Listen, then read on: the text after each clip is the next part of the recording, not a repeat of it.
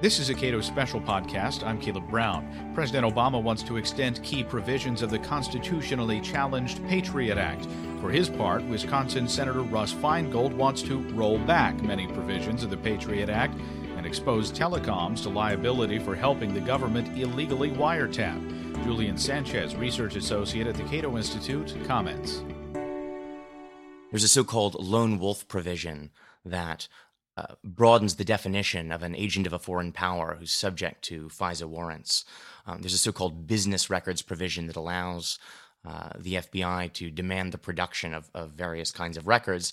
And there's a so called roving wiretap provision that allows warrants to be obtained that can rove over different communications venues that a, uh, an investigation's target might use if you're switching phones, for example. Obama's Justice Department has asked for all three to be renewed, um, you know, arguing essentially that these are important uh, tools in the war on terror, although they note that they have never used the lone wolf provision. There, there is a case for at least keeping the business records and roving wiretap provisions with serious modifications. Unfortunately, in the letter to the Senate, the Justice Department did say they were open to considering modifications. Russ Feingold wants to uh, roll back many of the provisions uh, of the Patriot Act. What would happen to these particular provisions? On Thursday, Russ Feingold and a group of Democratic co sponsors introduced uh, the Justice Act. It's another ridiculous acronym law. Um, and among many other things, it would renew two of these provisions the business records uh, provision and the roving wiretap provision. It doesn't touch the lone wolf provision at all. Um, and that one, I think, uh, can just frankly be allowed to expire. The lone wolf provision really is a response to uh, worries that Zacarias Moussaoui, the so-called 20th hijacker, um, somehow couldn't be investigated, that they couldn't get a hold of his laptop uh, because they couldn't prove that he was an agent of any particular terrorist group.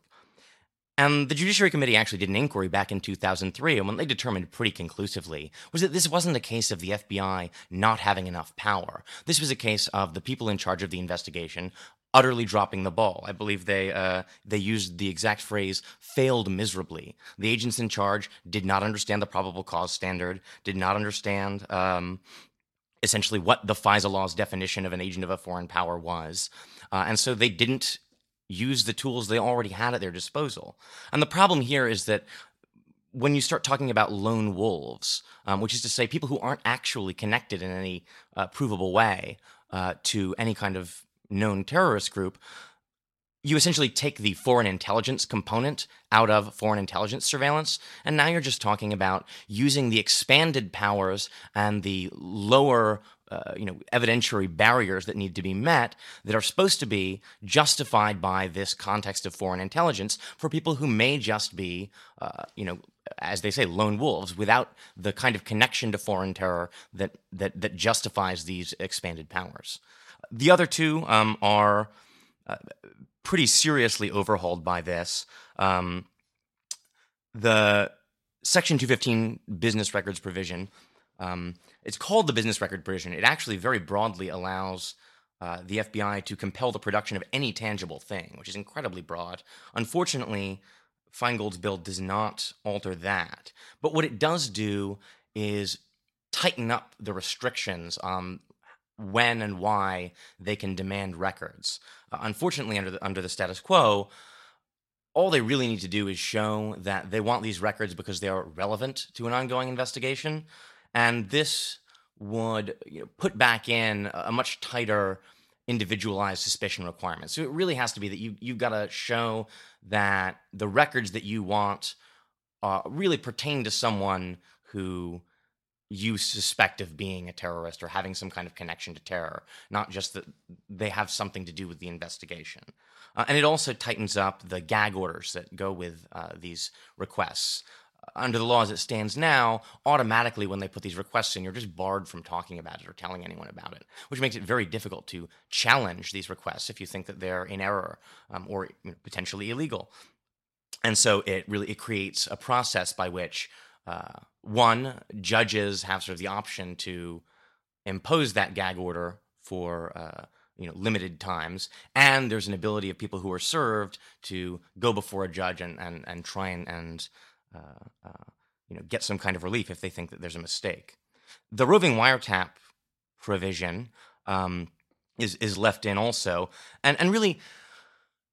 The roving wiretap provision is not in itself a problem. Criminal investigators have the ability to get a roving wiretap if they think that the guy they're investigating is using disposable burner cell phones or swapping around uh, his email accounts to avoid surveillance. That's fine. The problem is that under FISA, because of the nature of terrorist groups, the process for specifying the target of the investigation is much looser. Uh, you don't have to specify in the same level of detail exactly who it is you're going after.